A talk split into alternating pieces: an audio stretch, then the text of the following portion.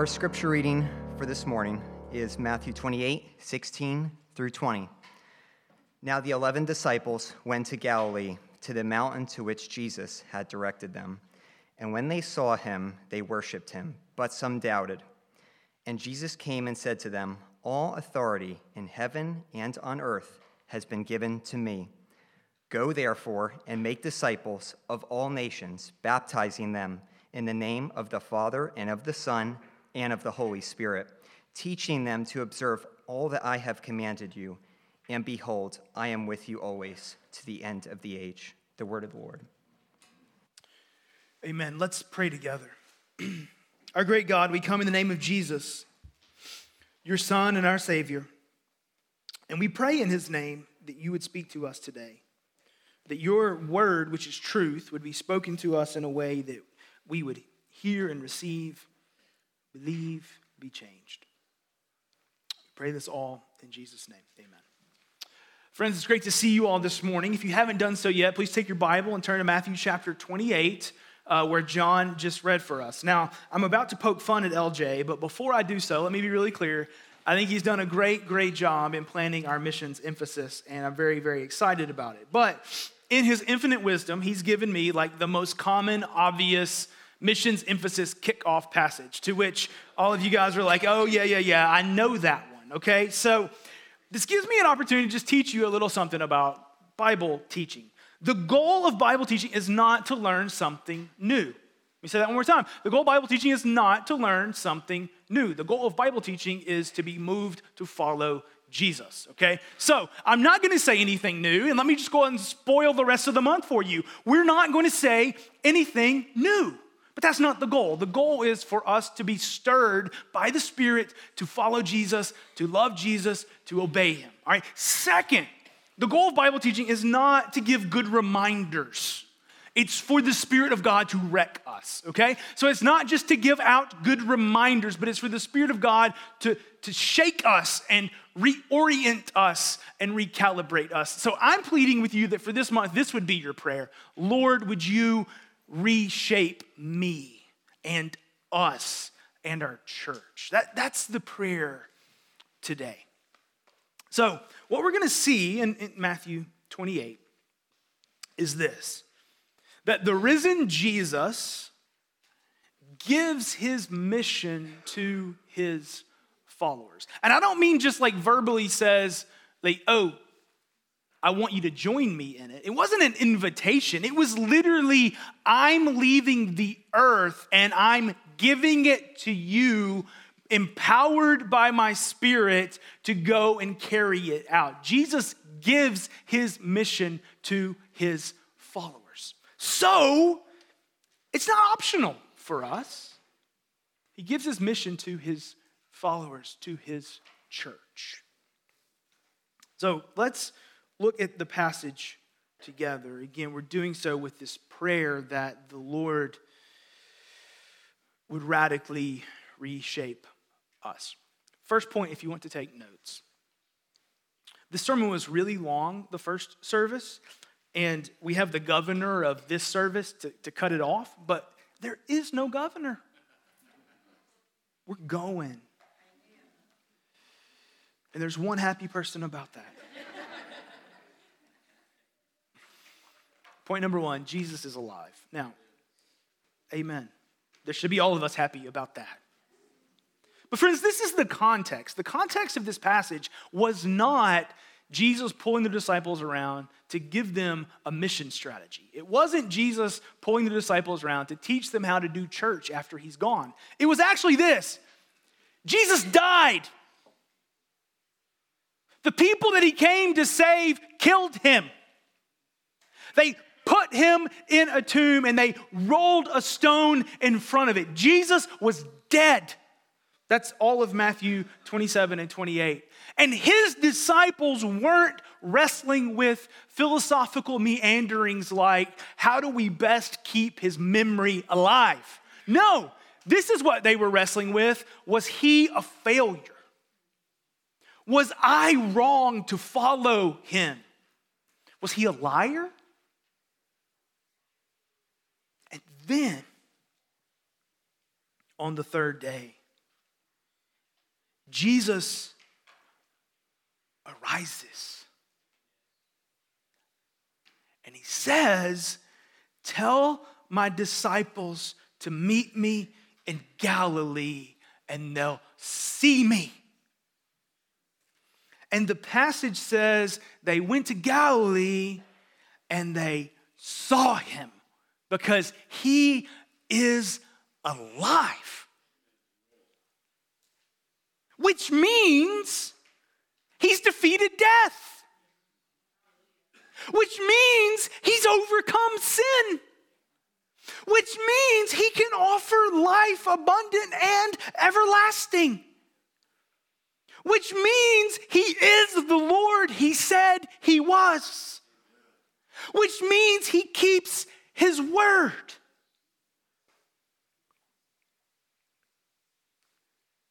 Verse 16 the 11 disciples went to Galilee to the mountain to which Jesus had directed them. And when they saw him, they worshiped him. But some doubted. And Jesus came and said to them, All authority in heaven and on earth has been given to me. So notice what happens. They see him. He declares that not only has he defeated death, but he has authority and power in all of the earth and all of heaven. Everywhere, everywhere, Jesus is reigning. He's the king. He is who he said he would be. The appropriate response to Jesus is worship, it's awe, it's fear, it's joy. These are the responses to Jesus. And quite frankly, if the Gospel of Matthew would have ended right there at the end of verse 18, it would have been a great story.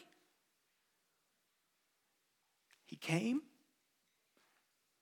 he lived a perfectly law abiding life on behalf of a people. He offered that life as a sacrifice to pay the penalty of the sin and rebellion of a broken, rebellious humanity. He was buried, he rised, he defeated sin, he defeated death, and he's the king over everything. That's a tremendous story that changes everything. But Jesus goes one step farther. And he says, I give you my mission. So, mission begins with God, it begins with the enthroned Jesus. It begins with those who have seen Jesus, been redeemed by Jesus, are filled with worship and awe and joy. So, what I'm ultimately saying is what we need to fuel mission is more of Christ, more awe of Christ, more worship of Christ, more appropriate fear toward Christ, and more joy in Christ. This is the launching point is to know Christ and see the power that he has exerted to redeem his world. This is the beginning point of mission. But again, Jesus doesn't stop there. He pushes it one step further. He sends us. And so that's our second point. Jesus sends us. Look at verse 19. Go therefore and make disciples of all nations, baptizing them in the name of the Father and of the Son and the Holy Spirit, teaching them to observe all that I have commanded you. So Jesus says, I'm alive. I have authority in all of earth and all of heaven. Now, go. I send you. Go. Go to do what? Make disciples. Go make disciples. This is the mission. This is the commission that Jesus gives. Now, I always try to bring humorous Christian academic debates to the surface so that we can chuckle at Christian academics and not want to be like them. There's much debate about the word, what the word go means. I'm just here to tell you. But you know what go means? It means go. Go is an intentional word. It's an intentional word. You don't accidentally go. He's saying with intentionality, move outward to make disciples. Go doesn't just happen. It's not a default mode, but what Jesus is, is ultimately saying is don't stay huddled up, cultivating fond memories of me, but go and tell of who I am. Go and tell of what I've done. Go invite others to the kingdom that I am building. I don't know if this is on purpose or not, but you see the wisdom here, right? It's green. Go. It's not red. It's not even yellow. It's green. The mission is to go. Now, before I go beyond go, often when we're having these missions emphases and we say go, some of you are like, oh, so he means that like one or two of us should like tunnel a hole through the world and come out on the other side and move over there. Yeah, I mean that. We're praying that next year some of you won't be here because God has sent you. But that doesn't let the other 98% of us off the hook. Go means with intentionality, look out from the holy huddle and take the gospel of Jesus with you. So you can go to your neighborhood, you can go to your workplace, you can go to your school, you can go to Drakes Creek Park to all the thousands of activities that are going on in there right now, which many of us are like, dude, hurry up because I need to go join them. Go at the end, but go with the gospel with the intentionality of making disciples. Go.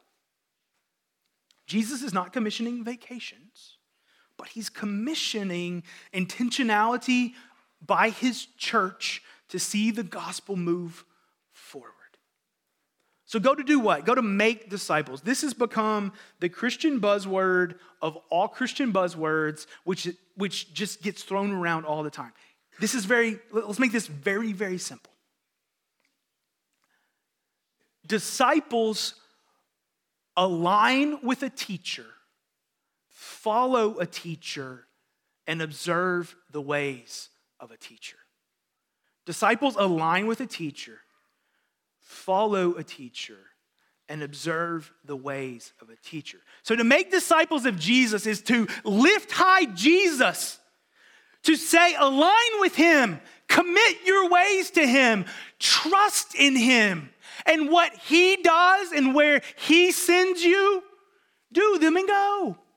Observe His ways. So to make disciples is to move people toward Jesus. I'm a math nerd. It's how God made me, so we're going to do a math illustration here. Some of you are like, amen, and some of you are like, oh no.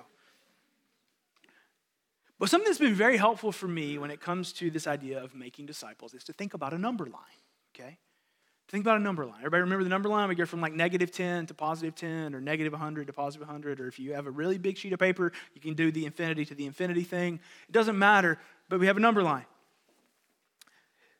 I think a way to think about making disciples is to help people move forward in any way toward Jesus. So if, you, if you're engaging with somebody who's really far from the Lord, and maybe they're really far from the Lord because they're an intellectually academic atheist and they have philosophical questions. Well, look, philosophical questions don't save people. But removing barriers to the gospel so that someone would consider Jesus would be moving them forward down the line. At the end of the day, it's always inconvenient to repent of your sin, leave your sinful way of life, and come to Christ. So, being the one who maybe just asked the question, what are you unwilling to give up because you fear what Christ might call you to? That's moving someone forward in faith. Or maybe you get to be with someone when they first express faith in Jesus. Or maybe you meet someone who's been walking with Jesus longer than you've been alive and you just get to keep, help them keep going. That's making disciples. And it's helped me to think of discipleship in that way. Anything I can do to help somebody take some steps forward is the act of making disciples. But Jesus, so, so making disciples certainly happens within the church. It, it, it better. But Jesus here is particularly talking about going from the, the gathering, going from the gathered people for the purpose of making. So making disciples needs to happen in, and the beginnings of that process needs to happen everywhere we are. So, how do we do this making disciples thing? Jesus tells them two things. He says, baptizing them in the name of the Father and the Son and the Holy Spirit, and teaching them to observe all that I have commanded you. So you have two things baptizing and teaching to obey. We live in a, in a current evangelical climate where baptism is kind of being minimized. Like, like, well, maybe we don't need to get too uptight about this type of baptism over that type of baptism, or, or lots of fun conversations that we could have over lunch today when you pay. But, um, but Jesus doesn't minimize it. He doesn't. Reading through the, the flow of the whole New Testament, baptism is an act representing something. It represents conversion, it represents allegiance to Jesus, it represents new life in Christ. So there's this public act of identifying with what Christ has done for us. So if our goal of the mission is to baptize, then what we have to call for is repentance and faith. What we have to call for is conversion. What we have to call for is allegiance to Jesus. What we have to call for is a new way of life. And then we joyfully say, Let me help you identify with Jesus.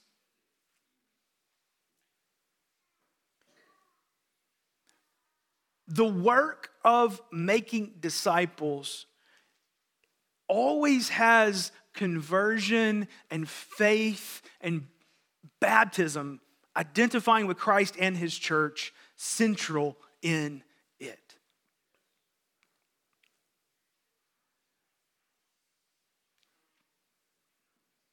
I got some feedback after the first service that I accidentally implied that we should all just go out and start baptizing people. And so let me undo that. Don't do that. Go out and share the gospel with people so that the church of Jesus can baptize them in an appropriate way. Second, teaching to obey. Jesus says, we don't just want to lead people to baptism, but we want to lead people to observe all that Jesus has commanded, meaning to use their whole life to walk in the ways of Jesus. So I, if I, if I can just be controversial, controversial on favor, like I get very frustrated when churches set these huge baptism goals. And it's not because it's not because baptism's a bad thing. It's because baptism as a standalone act means nothing. Baptism is a symbol of commitment to Jesus. So let's have some discipleship goals. Like, let's make a thousand new disciples. Sign me up. I don't know how we'll count it, but sign me up. But let's just see how many people we can give a bath to. Not interested in that. Okay, now I'm back. Because the mission is to baptize and make disciples. Those two things can't be separated.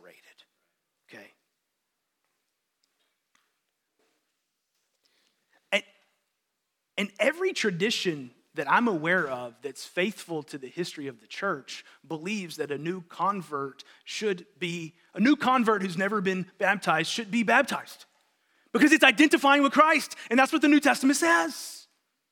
We can talk about that more if we need to. But the mission of making disciples includes a new way of life committed to Jesus and teaching to obey everything that Christ has commanded. So, parents, let me just burst your bubble for a minute, okay? I love you, I'm for you. But so many of us are hardwired to think that, that when our kids profess faith and they go up there and get baptized, that, that our work is done.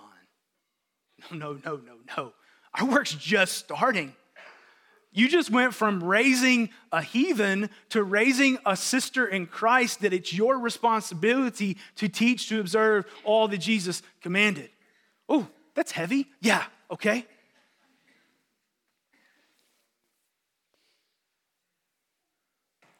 It's also important that we know that replication's built into this, right? So Jesus speaks a word of command to his disciples. Go and make disciples of all nations, baptizing them in the name of the Father, Son, and Holy Spirit, teaching them to observe all that I commanded you. So, if I'm going to teach you to observe all that Jesus commanded, that's going to include this command to go and make disciples. So, this replication is built in, okay? So, Christian, Jesus has not redeemed you just so that you can feel better about life, but he's redeemed you so that you can join his church on a mission to reach the nations with the good news about Christ. Anybody feel a little overwhelmed by that? Good. Welcome. Welcome to the club. Verse 20 is a gift to us. And behold, I am with you always to the end of the age. So the third point is Jesus is with us. And behold, I am with you always to the end of the age. You see what Jesus is saying? I'm sending you. I'm sending you on this mission. And I'm going to take this authority that I have in all places and I'm going to use it always as you go. I'm going to use it always as you go. We're not alone when we take the gospel with us. And the us here is the church of Jesus. It's all those that belong to Jesus. So we're redeemed, we're one with Christ, we're sent, and we're cared for as we go. So here's the question for us all to ponder today What if we deeply and truly believe the promises of this text?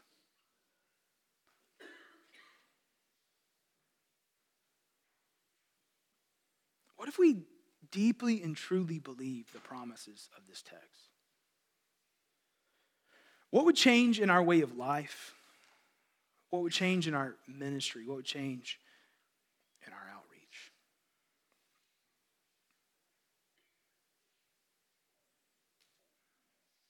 Jesus is effectively saying, I've given you everything you need, and I'm sending you to, to do this.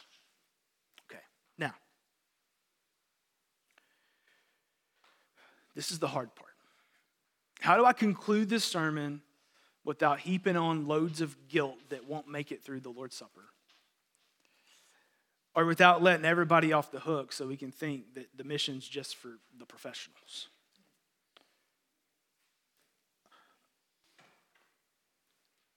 How do I end this sermon without over here making each individual feel like it all rests on each individual? And yet, how do I end the sermon without making it sound so collective that we feel like there's nothing for us in this? So I think the reality is the mission was given to the church. But who is the church? The church is the disciples of Jesus. It's not a building, it's not the leaders, it's not the leadership teams. The church is the people who belong to Christ, right? Open up all the people. Like that's what the church is. Whether you have a steeple to share or not, right? Our church is just messing that up. We don't have a steeple. I don't know if that's good or bad. And all the little kids are like, what's he talking about?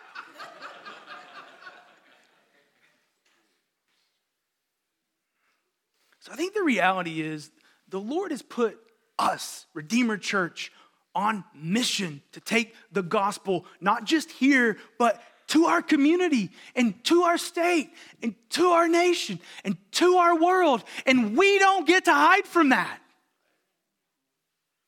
And then there's this tension of, well, when I lean into this commission and follow, well, that's us doing it, right? And when you lean into it and you follow, that's us doing it. And when we support individuals collectively, that's us doing it. And when we go on trips, that's us doing it. So, so I don't feel a need to look at four or five different bins of how the church carries out the mission and try to pick one or like reconcile it. I'm just like, I'm for all the bins, okay? So when you lean into the, the mission of Jesus, we're leaning into the mission of Jesus. And when I lean into it, we're leaning into it. And when my family does, we're leaning into it. And when your family does, we're leaning into it. And when we send people on a trip, we're leaning into it. And we support somebody in the former USSR who's planting churches, we're leaning into it. And when we coordinate something that you get to participate in, we're leaning into it. And when you're frustrated that we're not coordinating just the right thing, so you coordinate something yourself, we're leaning into it. Like, like we're just for all of God's people leaning into his mission. And we're for all of God's people not trying to escape the realities of the mission. So, I want to give you nine ways to get to take a step forward in mission. And some of you guys that have been rocking mission for a long time, you're going to be frustrated by my nine things because you're going to be like, "Oh, those are just such baby steps." I know. But but Jesus is going to be with us in the baby steps and then baby steps can become big steps, and then big steps can become running, and then running can become marathons, and He'll be with us all the way. So I have nine kind of first steps toward mission. And if you're feeling really bold, you can commit to all nine of them, okay? Sound good? Ready, break. Number one, get one of these green brochures. The deep winter green, not the light green from last year, okay? Deep winter green. Go to the middle page. These are all of our partners. These are all of our partners, okay? When they continue pressing on, then the mission of Jesus is, that's a part of the mission of Jesus continuing on. So every day this month, you could just pick one of these partners. You can just go down the thing. We even got pictures for most of them. Well, two of them, and a sketch. Anyway, pick a partner. Pray for them. Lord, empower these folks. Help these folks.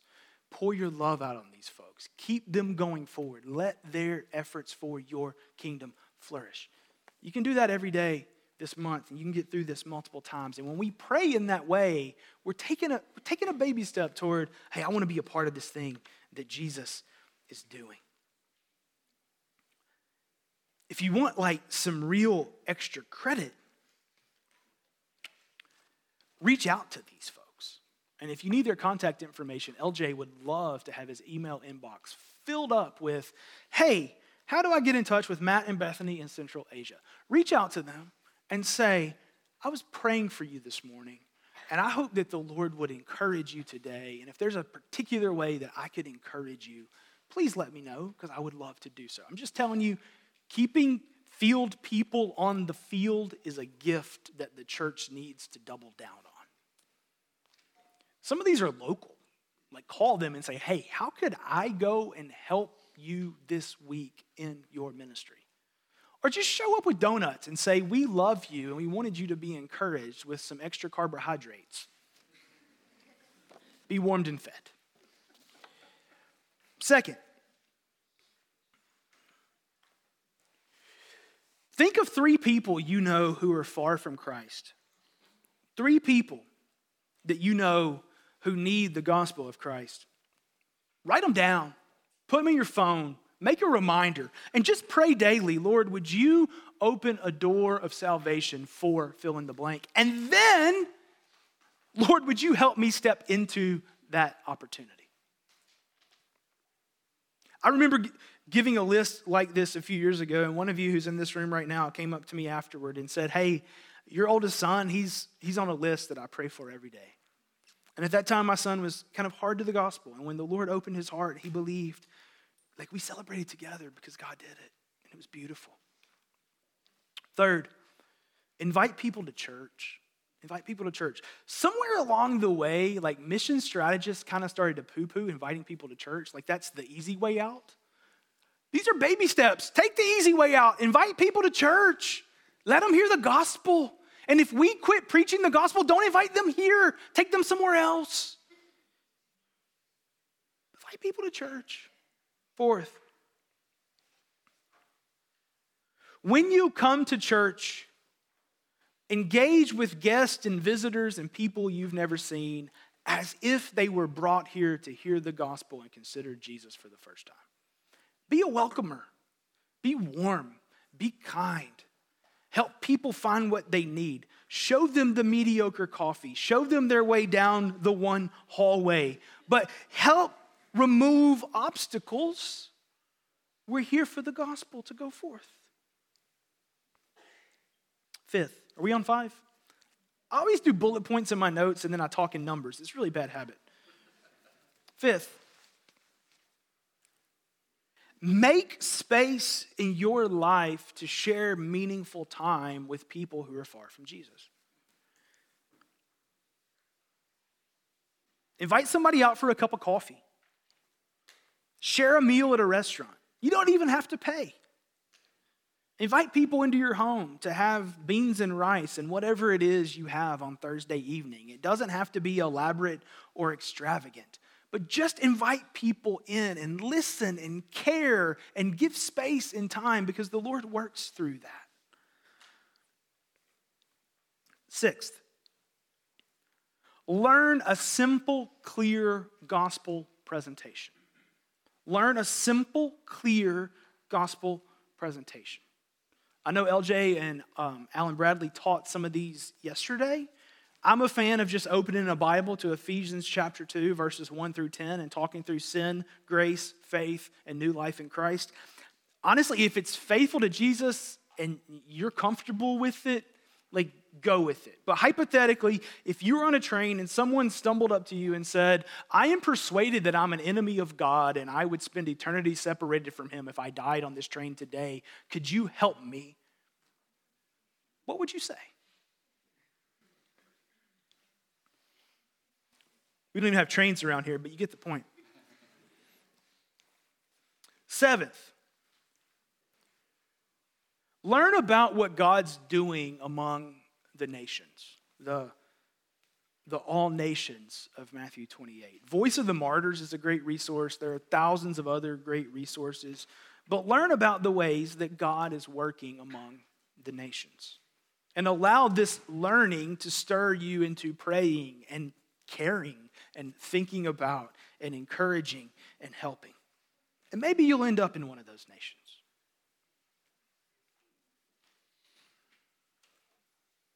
Next, go on a trip. Go on an intentional encounter where the purpose is to take the gospel. Go overseas.